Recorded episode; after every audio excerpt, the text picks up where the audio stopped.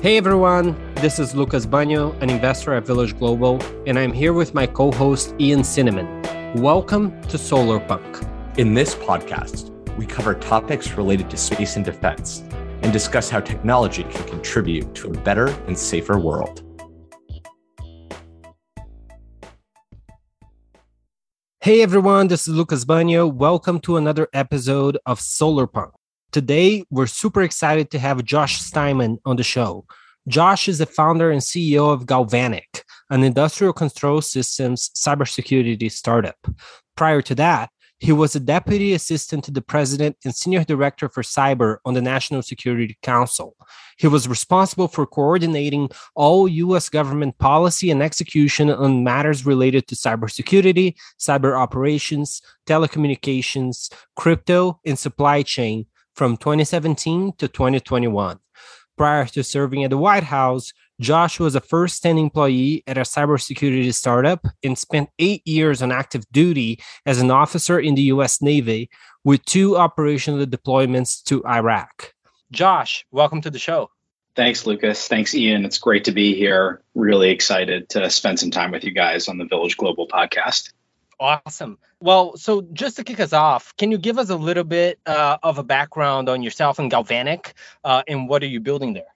Yeah, awesome. Would really excited to. So, me and my co-founders have had a long history of being involved with the security of big industrial infrastructure and risk management. And so when I left the White House, we got together and decided that we wanted to start a company to help address the major systemic risks that we saw out in the world uh, where lots of bad things are happening to big industrial infrastructures. You have uh, water treatment facilities, meatpacking plants, breweries, all these things getting hit by, by malicious cyber activity.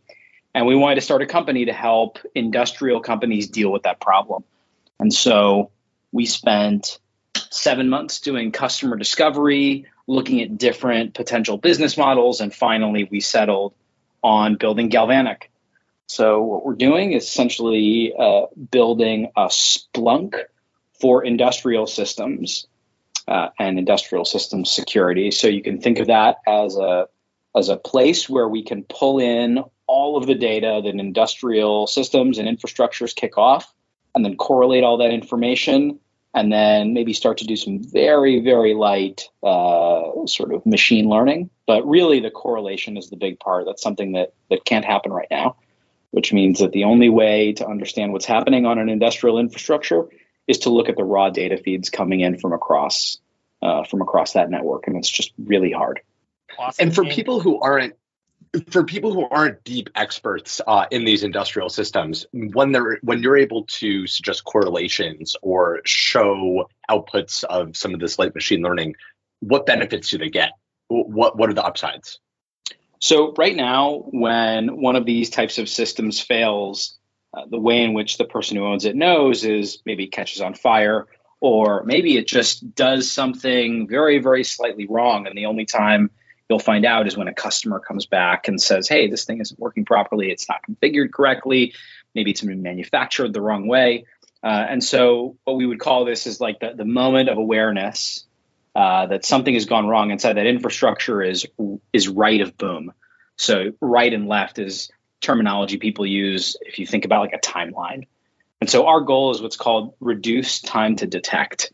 That's sort of security lingo. And what it means is we want to as quickly as possible be able to notify people that run these infrastructures that hey there's something really strange happening and you probably want to go take a look at it. So you know the ideal is what we call left of boom. That's some military terminology.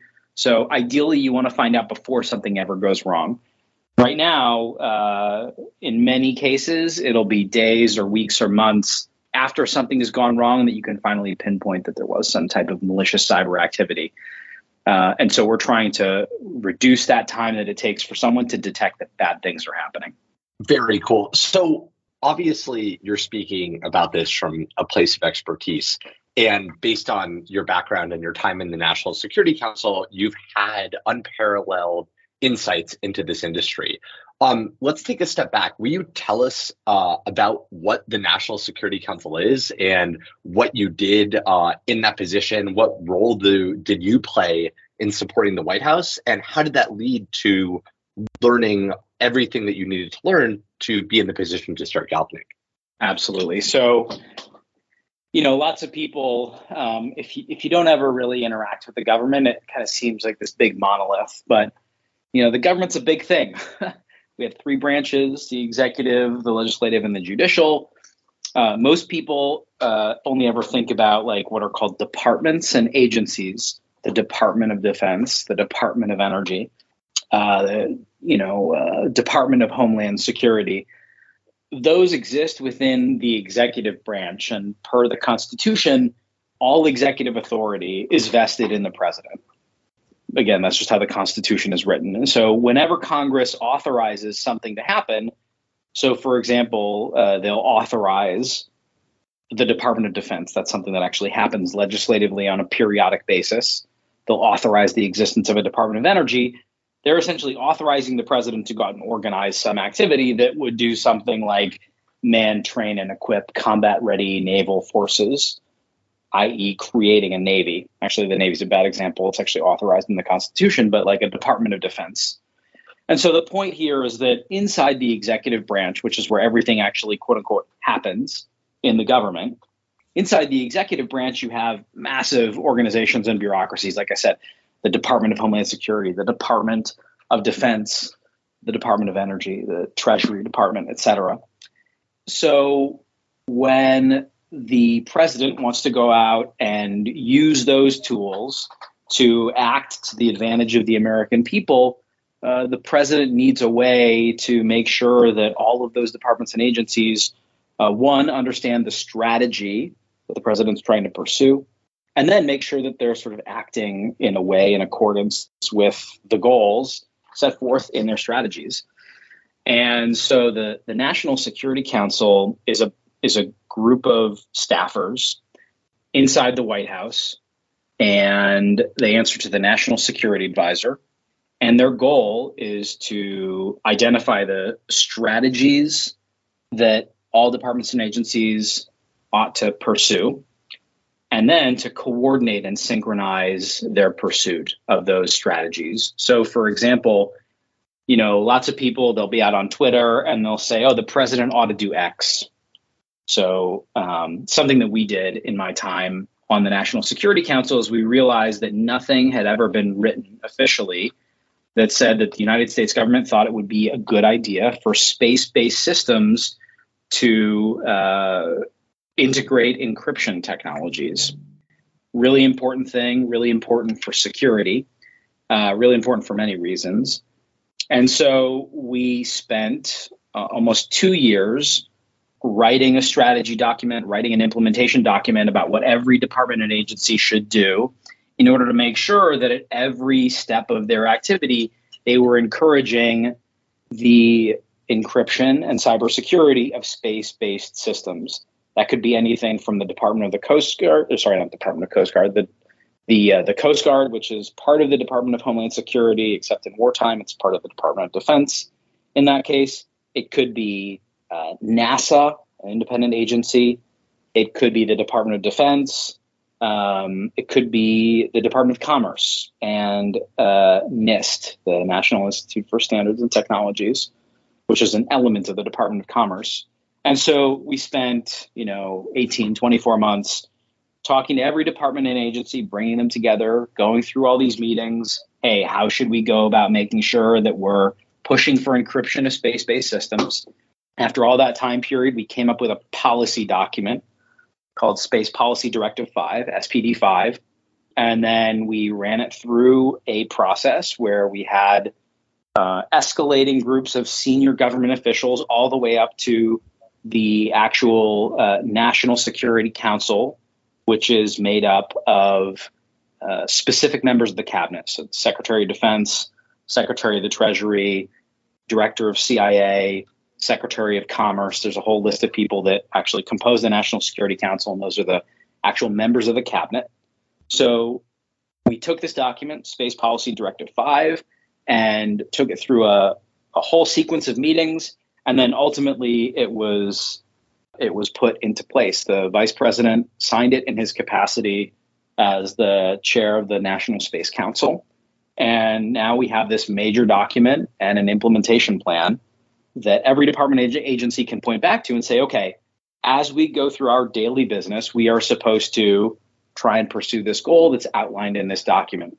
So the NSC serves as this central coordinating function for every almost every element of the national security apparatus. Does that make sense? That's awesome. So if I hear you right, it's really all the way from ideation and stra- strategy all the way up to execution. The, the, is that is that correct? That's right. That's right. And so anytime you see some big thing happening in national security world, uh, usually if that involves more than one department or agency, that activity is going to be coordinated by the staff of the National Security Council, who are the interconnective tissue at the senior most levels with all of the departments and agencies uh, in the United States government. That's awesome. And, and, Josh, one of the things we, we talked about, um, I think, with Katherine Boyle a couple of episodes ago was about you know evasion of talent from government. You talk to a lot of amazing founders like yourself who are building tech companies now and are the cutting edge of technology in the world. They don't want to work for the government. Uh, they don't want to work even with the government at, at times. What really motivated you coming from a, a tech startup background to actually go and work for the United States government? Yeah, well, I think part of it was, yeah, I started my career after college in the Navy. I was recruited into a very interesting part of the Navy, got to do some very interesting things. One of the things that I did when I was in the Navy was I, I wrote the white paper that turned into the Defense Innovation Unit. I was back in 2014.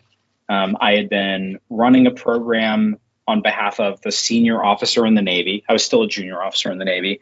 I was running a technology program. We were doing some experimental technology work.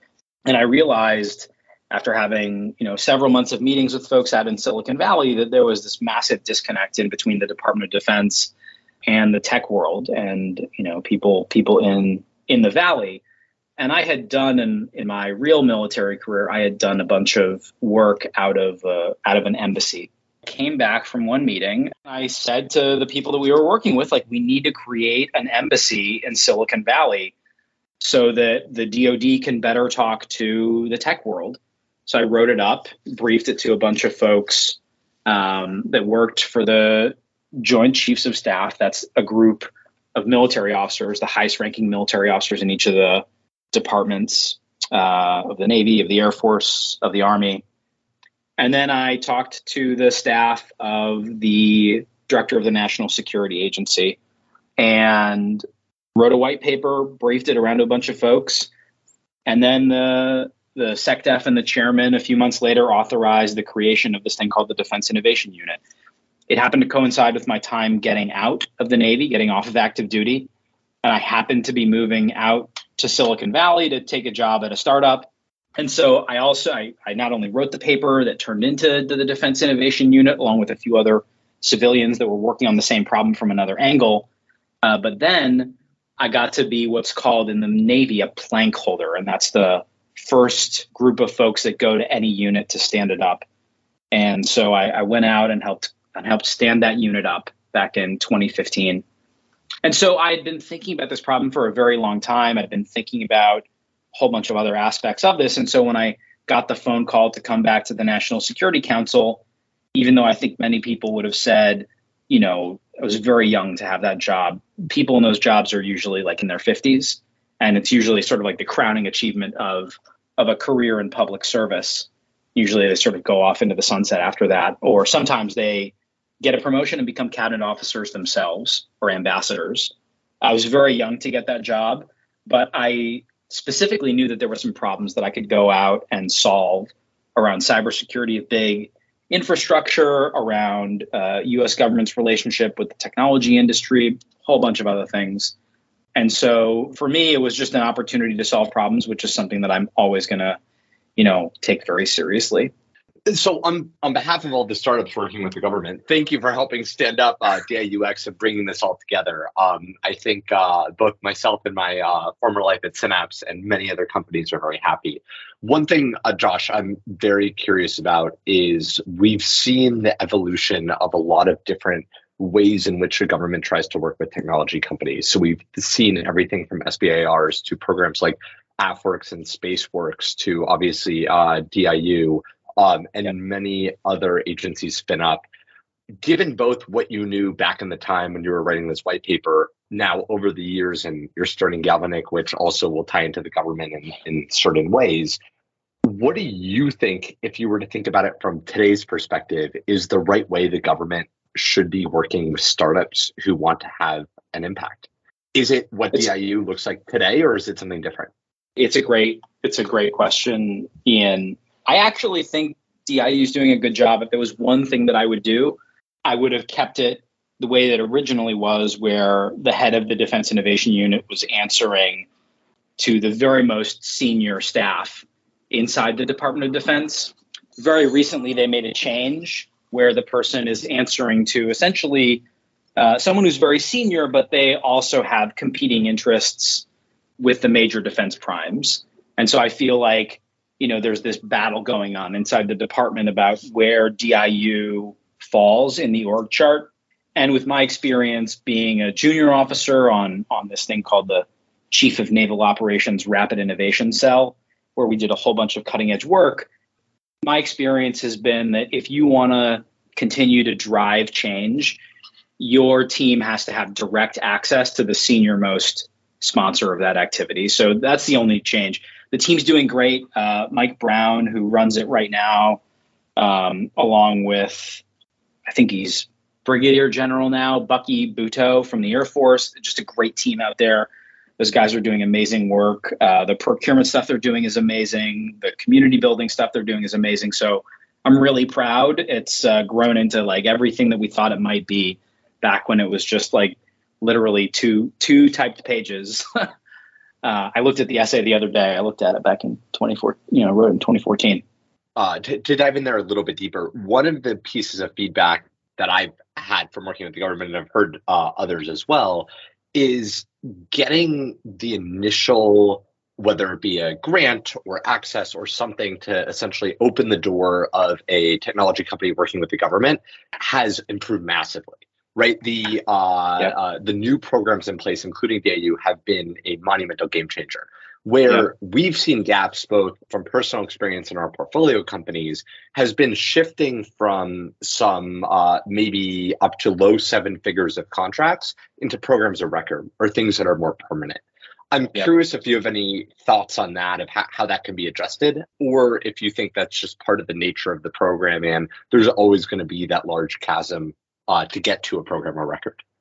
So I, think it's both. Um, first of all, obviously my my perspective is I, I look back 10 years, which is shocking to hear, just to even have those words come out of my mouth. Like I look back, whatever it is, like eight or nine years, and I just see the the delta, like how much things have changed in that time. And it's really uh, it's nice to see. I mean, there was a very small group of group of us, less than 20 people that were originally driving this thing um, I remember getting up and pitching it to some senior Pentagon officials at a pitch day event back in like 2014.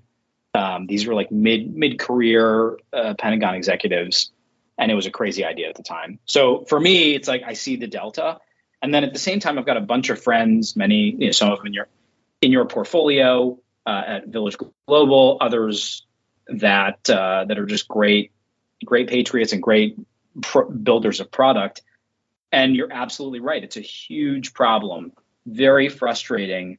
And I think the solution, unfortunately, is that the way in which the major defense primes have gone about doing this over the years is building these just absolute lobbying machines.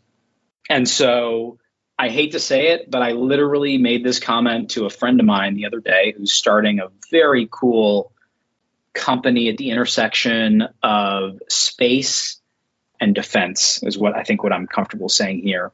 Very, just very cool company, and he's the right guy to build this company. So uh, maybe I'll have him come on your show and he's ready to talk about it. Uh, just really interesting guy. So the point is, is that I told him I was like, look, it's probably going to cost somewhere between, you know, mid six figures to low seven figures. And there's a very specific playbook. I don't want to bore your readers with it, but it does have, it does involve going out and getting lobbyists that you to sit in certain places in the legislative branch, right? So these are staffers on Capitol Hill um, who are now out in the commercial world helping other companies navigate the legislative process. And frankly, the way in which these big defense primes play this game is they stack the deck. And, you know, I wish it wasn't the case, but that's, I think, going to be one of these things that separates the wheat from the chaff from all these defense tech startups. I love all of them. I wish that, you know, the, I wish the contracting process was different, but half the reason why it works the way that it works is because we have a system that is designed to operate at this massive scale. Like the system that we have is able to literally build aircraft carriers, staff them with young men and women, put them halfway across the world, get them logistically, you know, supported. And it's just very complex. And trying to like break all that down and, and rebuild it, I just think is is going to be very hard. And so better to sort of from my perspective now, I wish this wasn't the case. But what I advise my friends in this space to do is is roll up your sleeves and start talking to folks on Capitol Hill. And like I said, there's a there's a pretty clear playbook about that. Right. We love lobbyists. yeah. Yeah. And Josh, to to switch gears a little bit and dive deeper on the subject of cybersecurity, you know, when we talk about cybersecurity, a lot of people think about, you know, hacking emails, which, you know, is bad, but there's a lot of evil actors out there that can do things in the cyberspace that are a lot worse than just getting access to someone someone's emails. Can you give a, a, couple of examples, maybe historical ones, of like you know a few major cases over the last couple years to help us just level set what are we talking about when you say you know cybersecurity is a major risk? Yeah, no, it's a it's a great question, Lucas. The thing that I would want to sort of set as our initial foundation for this conversation is that when we talk about the security of digital systems, lots of people say cybersecurity. What we're really talking about is that computers that we've now basically injected into almost everything in the world are fundamentally not secure things, right? Um, they can be hacked. The people using them can be hacked. Uh, they can break. Um, and so when we when we talk about cybersecurity, lots of people are thinking um, email or uh, apps on their phone or things like that, spyware. Oh, it's going to look at the keys that I'm typing, etc. But the reality is that these are digital systems, and at the at the thirty thousand foot view, like Western civilization has spent the past thirty years taking systems that were previously manual, right? Human beings turning wrenches, and have turned them into into digital processes and that has allowed us to get incredibly efficient around certain things. But what I tell folks is we've traded predictable downtime, sick days, injuries, mechanical failures. We've traded predictable downtime for unpredictable downtime. So, for example, and you guys asked, uh, give us some real life examples, no one could have predicted that the production line of Cadbury chocolate factories would have been affected by a Russian military cyber attack against the Ukrainian economy in 2017. Uh, this is an incident known as NotPetya, where uh, the Russians were trying to do some damage to the Ukrainian economy. They created a virus and uh, seemed to think that it would only target Ukrainian companies, but for various reasons that folks can read about in a bunch of books or articles, there's great Wired magazine article about this. It's called Wired, NotPetya. I think Andy Greenberg did it, but I can't remember. Uh, I think it's also covered in Nicole Perlroth's book. The point is, is that this thing spread all over the world and had both second and third order consequences that were just catastrophic. The Cadbury chocolate factories here in the United States shut down. Their parent company, Mondelez, had a $100 million plus business interruption insurance policy that they tried to call in from Zurich AG um, and it's, it's been this huge legal fight ever since. That same attack took down um, the drug manufacturing lines of the drug company Merck and had similar act uh, similar impact all around the world.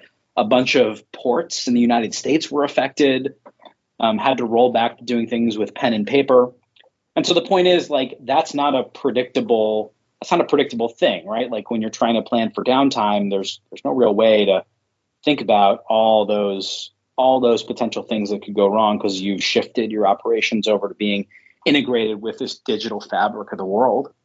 Uh, and so, like I said, we've we've traded predictable downtime for unpredictable downtime. And the problem is that downtime isn't just about like, can I do the bookkeeping? Can I send the emails? But now that we have highly automated factories, uh, you know, this amazing video, uh, fly through video of one of these like drone pilots who flew through the Amazon, or sorry, not Amazon, one of the Tesla gigafactories in Germany that went viral on the internet, uh, I think last week. And you'll see a production line for uh, an automobile where 50 years ago it would have all been humans. And in this video, you see it is mostly machines. And let me tell you, those machines are very likely in some way connected to the internet or connected to networks that touch the internet. And that's happening across all of our critical infrastructure, across all of our industries. And it just creates this massive, you know, vulnerability, massive vulnerabilities. Uh, and so I think people, you know, and it's happening more and more. In 2021, uh, very large meat packing plants went down here in the United States, JBS, the Molson Coors beer bottling plant uh, went down as well due to cyber attacks. So these things are going to happen more and more, but we're going to realize that that it's a big problem and it doesn't it doesn't just affect laptops and cell phones. And Josh, how would you break down like you know all the, these different types of attacks? You know, you have like spyware, ransomware. You know, we have attacks going after like industrial operations and equipment. Um, can you maybe just help break down and give the lay of the land of you know the different types of, of cyber attacks? It's a great question. I think the easiest way to sort of think about this is with this acronym that people use uh, to talk about cybersecurity, and it's unfortunately it's C, I, and A, and that stands for confidentiality, integrity, and availability. So whenever you talk to someone in the sort of like mainline cybersecurity field, their um, discussions of vulnerabilities and mitigations and all that stuff will sort of coalesce around those three big buckets. So, what do we mean by confidentiality? Confidentiality is about like uh, hack and leak, right? Or, or passwords. My password's been compromised, meaning the confidentiality of the data on the system has been breached. And now anyone can know it. I thought it was private, now it's public. Um, this has happened a lot. And many of the things that people think about when they think about um, cybersecurity breaches or hacks, these are confidentiality um, exploits, basically. Next, we can think about things like integrity. Uh, and that means like, does the system operate in uh, in sort of a, a, way in which it's been designed to operate, or is it now operating in some in some other way? And that would be probably one of the things that I'm most concerned about, along with availability. We'll talk about in a minute. But uh, integrity is one of these issues where in the industrial world, you're going to be really concerned. It's like I've got a water treatment plant and it digitally uh, makes sure that the chemical balance that makes sure the water is potable, drinkable, um, is right 24 hours a day. We've got all these monitors. So the question is, is that system, is it working? Is it working as intended? And that's a question of integrity. Um, and so that's where I think you know we're really starting to see things happen, and they can deeply affect industrial systems. And then the last is availability, and that's you guys talked about ransomware. That's a perfect example of an availability style of attack, which is that you you think you can use this system, you know, when uh, when Netflix is down, when like AWS you know, uh, some section of AWS isn't working, all these services that are riding on top of AWS are no longer available. Ransomware can be an example of that. Um, so going back to your big industrial facility, you know, if some articulating arm that lifts the car off of one line and puts it on another or dunks it in the paint, something like that. If the hardware using that dials back to the internet to maintain some kind of functionality and the infrastructure that it's dialing out to in order to maintain that functionality goes down, the thing's basically dead in the water. It's just a big hunk of metal. It can't operate. It's no longer available. So, whereas you would think like an integrity attack would be, oh, we can force it to operate outside its parameters. Maybe it's going to swing and kill someone because we've taken off the safety protocols or something. Availability is the thing's not working. Like we, it, it won't, it can't phone home and therefore the manufacturing line has ceased to be operable. So those are like the three big buckets. And like I said, most people are really, I think their attention, if you were to ask them, would be on that first aspect, that confidentiality aspect. But I think over the next 10 years, and certainly I saw this in my time on the White House staff, on the National Security Council staff, is that we're going to see more and more of those problems around integrity and availability and because we've deeply integrated digital systems in almost everything we do in the world, that's going to have increasingly catastrophic impact. That, that's a great overview. And I'm curious across all of those different sectors, what do you see as kind of the largest cyber threats from and I, I, know that probably will be broken out into different parties right government parties individuals etc one thing that comes to mind given you know it's uh, early april right now with the uh, war in Ukraine ongoing is it looks like I think it was either last night or early this morning. It was revealed that the U.S. government essentially squashed a uh, pretty large malware attack put out by Russia against uh, U.S. and other allies before Russia could effectively enact the malware. So I'm curious, as you think about the evolution uh, of, war and conflict evolving over time, which of those sectors that you laid out do you think will be the uh, largest vectors of attack? Which ones should we be wor- most worried about? Um, and, and, what does deterrence against these actually look like? That's a great. That's a great question, Ian. Um, I did a lot of work when I was on the NSC staff about making sure that the US government had the tools at its disposal and decision making mechanisms to be able to act very nimbly. And I certainly saw that report, you know, this morning. And, uh, you know, uh, it's great to see that we're out there and uh, what we call defending forward, like really engaging proactively when bad things are about to happen. So that's a great, that's actually a great step forward. Uh, really excited to, I was really excited to see that in terms of thinking about um, what it all means in the future, look, I'd say that lots of people, I think, probably because nuclear was the first sort of, well, it wasn't the first. I mean, you could talk about any number of things, but nuclear is a really potent mental model that people like to use about, you know, some kind of like not almost like non-physical big aspect of warfare like what about nukes? People often say like oh nuclear and they think nuclear deterrence. And i uh, me and my colleagues uh, over over the four years that, that we were working in and around the nsc really tried to push back on people trying to draw these direct one-to-one comparisons to nuclear deterrence. And the reason why is because and maybe this is because we were digital natives. I think probably the reason why they chose me for this job, I was the first digital native to take that role. I got my first computer when I was like 11. You know, I remember in middle school being taught how to program really basic, you know, really basic things like make the shape on the Apple IIe or whatever. And so, um, you know, the internet has sort of an ambience to it. That ambience can be hostility, ambient hostility, it can be ambient positivity, but it's like you know, in the open source world, you can go out onto the internet and, you know, find things to do. Um, the reason why I think that is important is because it's a connective layer of information and action. And when you have something like that, those dynamics of deterrence, I just don't think they apply. I, in some ways, they can apply with certain types of activities that you could engage in via the internet. You could imagine certain radical types of operations that really would be quite destructive. But when you have cyber actors that are out there every day doing, you know, theft of intellectual property, putting sort of malware in places where if they ever want to come back, they could activate it. There are so many things happening. Uh, malicious actors are doing so much activity from a day to day on a day-to-day basis that it's almost this inverse of of deterrence. Like if you're not out there doing stuff every day, uh, you're wrong, as my gunnery sergeant used to say.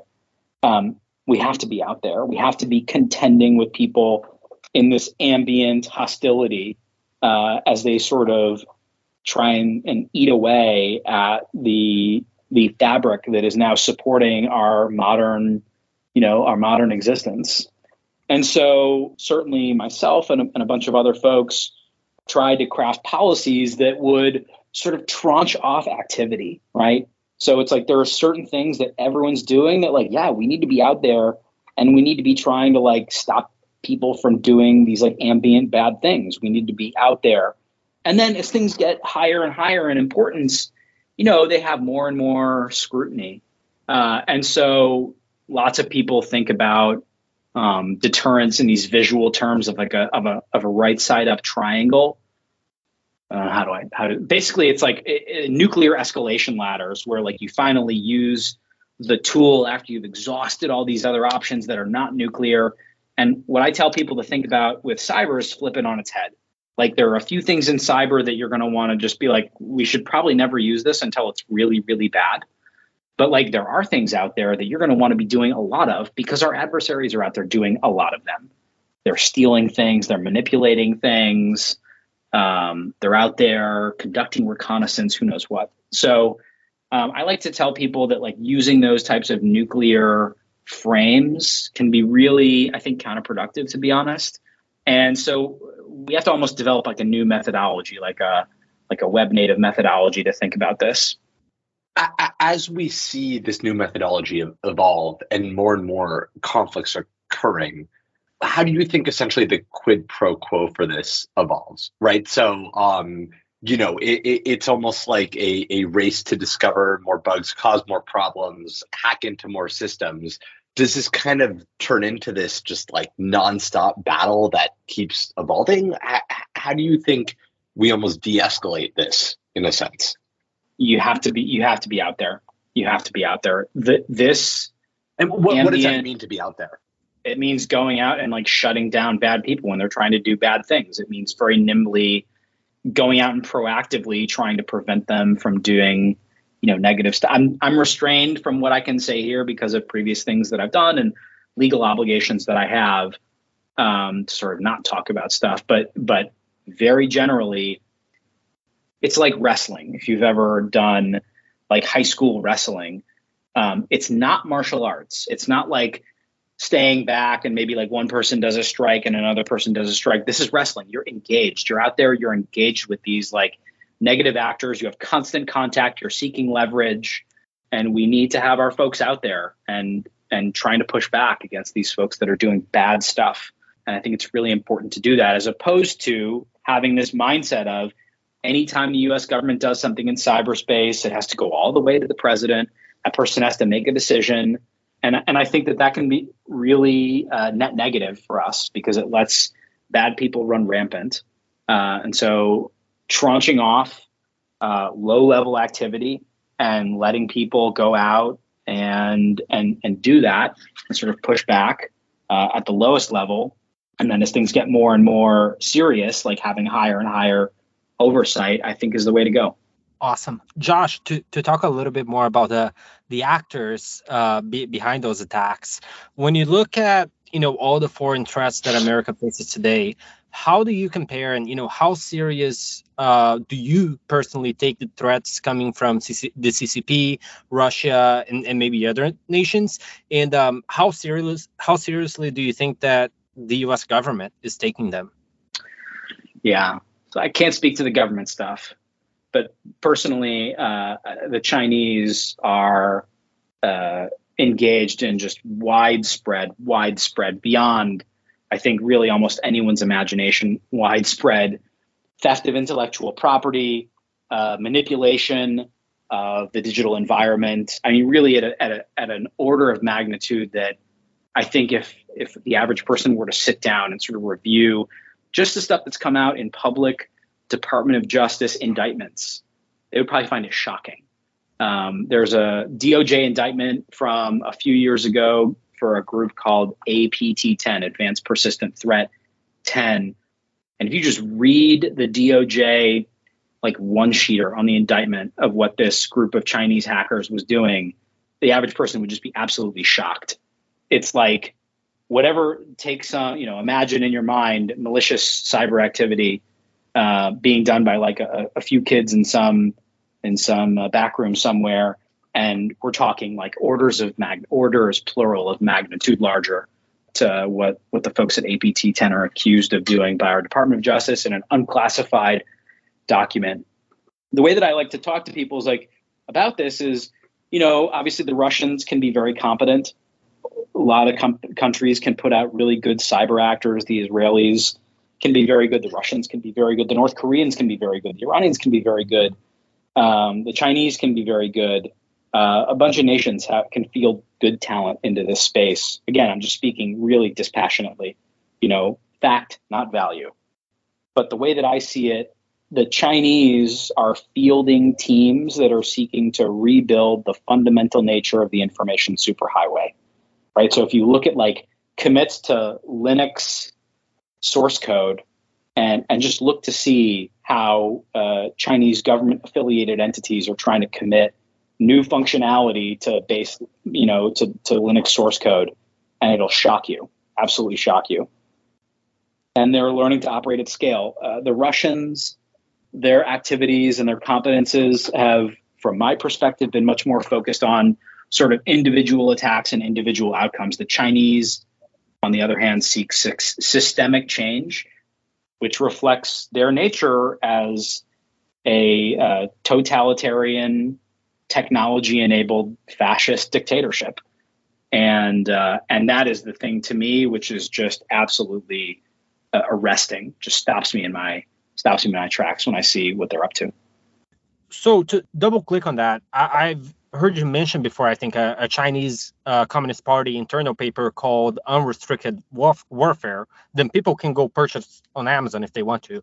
Um, yep. For listeners that are not familiar with it, um, can you dive deeper maybe on that paper and other papers that are available and, and just give a, a couple of examples of what exactly we're up against? Yeah. Yeah, it's a really important document um, that is not a static document. It's sort of a living document because the two the two gentlemen that wrote it were colonels at the time in the in the Chinese Communist Party military. Uh, interesting point here, right? The the Chinese Communist Party controls the military, so they're they're military party officers, and they write this paper.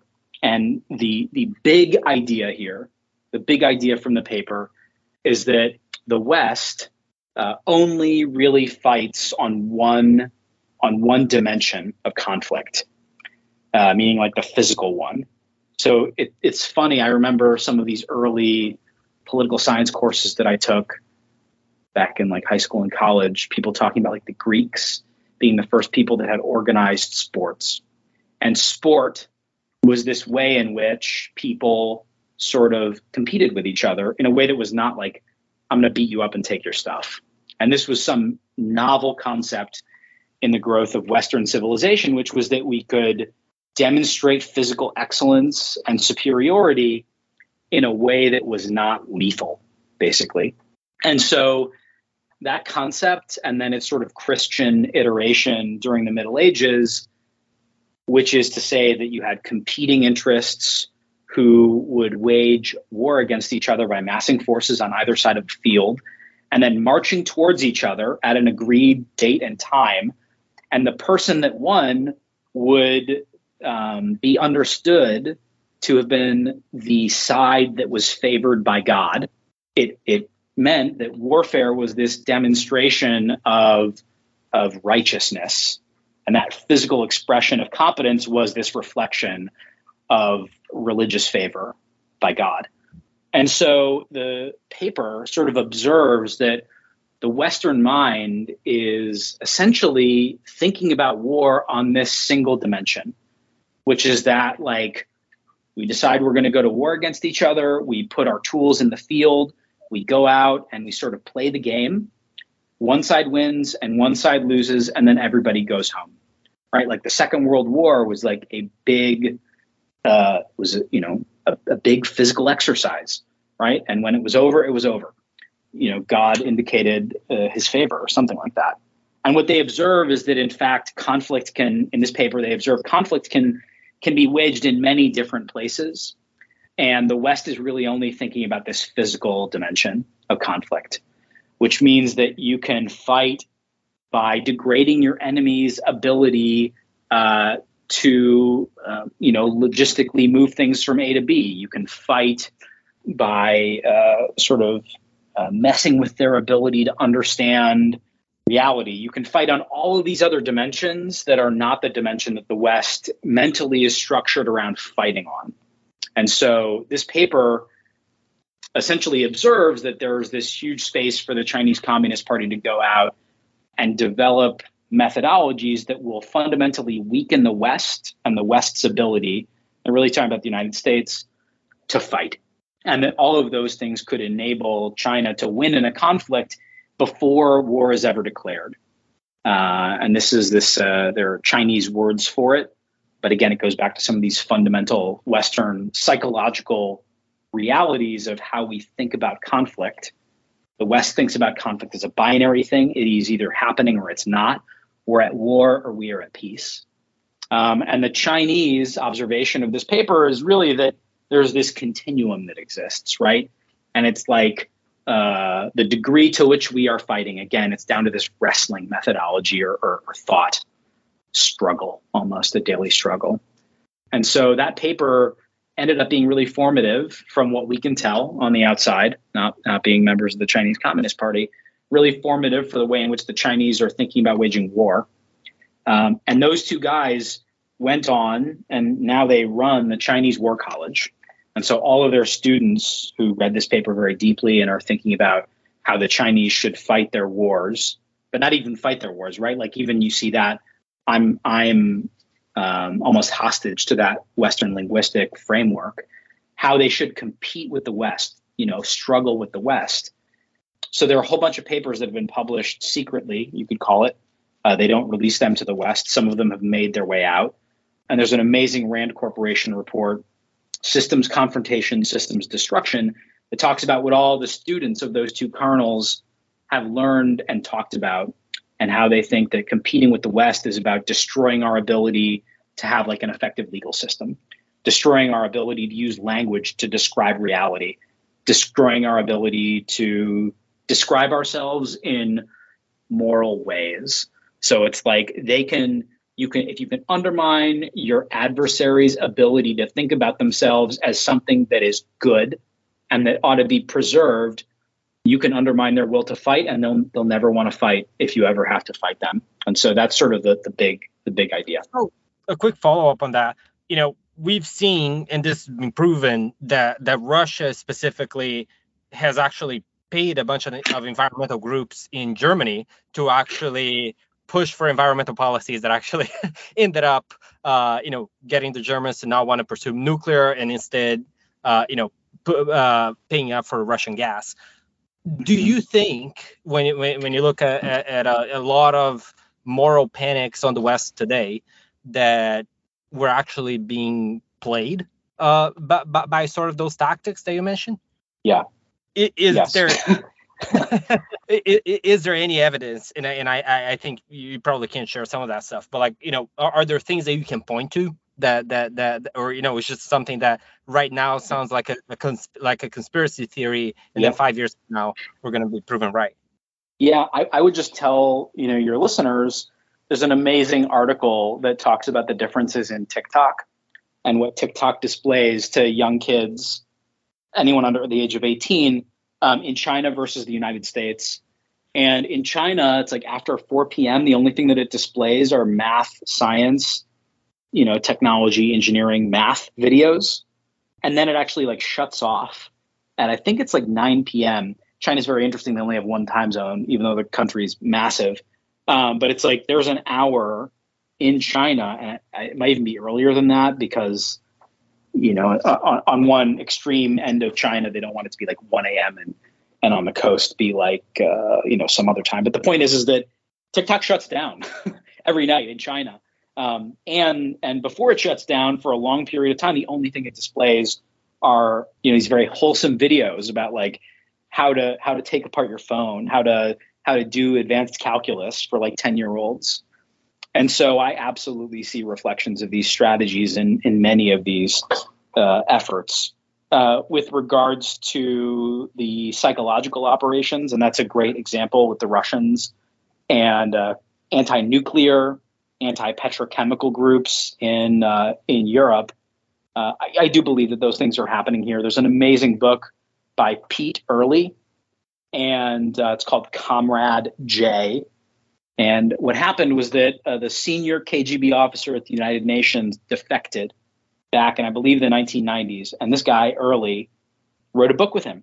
And what he admits is that the idea of nuclear winter was a Russian psychological operation targeted at US intellectuals that was designed to undermine the West's desire uh, to engage in a nuclear exchange. Sounds crazy. Uh, you can read the Mitrokhin archive, which are these KGB papers uh, that talk about Soviet media manipulation. But I mean, it's real. Uh, you know, it's real when you have like senior KGB officials defecting to the United States and admitting that they're doing these things and then I've had friends that are incredibly technical in these areas actually look into the scientific papers that were used to justify this hysteria around nuclear winter. And they're very light. There's almost there's very little there. Uh, and so I can tell you that these things happen, and and I do believe that they continue to happen.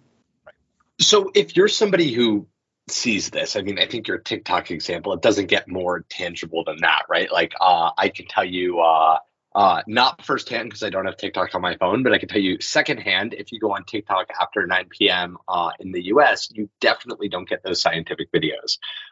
Let's say you're someone who cares about this, like hopefully all of our audience and all of our listeners what what's your advice on how people can actually stand up and take action? Is it something where it's like join the us Digital Corps? Is it go work for a startup like galvanic? Is it go start your own company solving these problems? Or is it more in the everyday actions that you take? What are little things you can do to push the world in the right direction? Um, obviously different spectrum of options for different types of listeners uh, who we may have on the program but would love your quick take on uh, w- what's the best action one can take here Ian, I think unfortunately the answer is yes to all those things. Uh, for us at Galvanic, I mean, we're definitely hiring embedded systems engineers, you know, folks that understand uh, hardware, front end, back end engineers, data people. Just you know, ping me on Twitter at Joshua Steinman. Uh, DMs are open. And then there's a ton of other companies that are operating in this space, many of which are in the Village Global portfolio, whether it's Hadrian or uh, geez, I mean, you guys could you know just direct people to your to your portfolio page. Great companies out there. Um, but then also uh, personally, I would say you know the sort of base case of involvement is write your members of Congress. Every U.S. citizen listening to this podcast, you can literally go onto the internet, find out what district you're from, and write your member of Congress and say, hey, look, I'm really concerned about TikTok. I'm really concerned about, uh, you know, Chinese technology companies operating here in the United States. I can tell you, having had friends that have worked on the Hill, that most members of Congress are very good about getting back to their actual constituents. It's one thing to have like astroturf campaigns where people from, you know, some big city or or wherever are writing the representative from some small town, and that person's not their representative.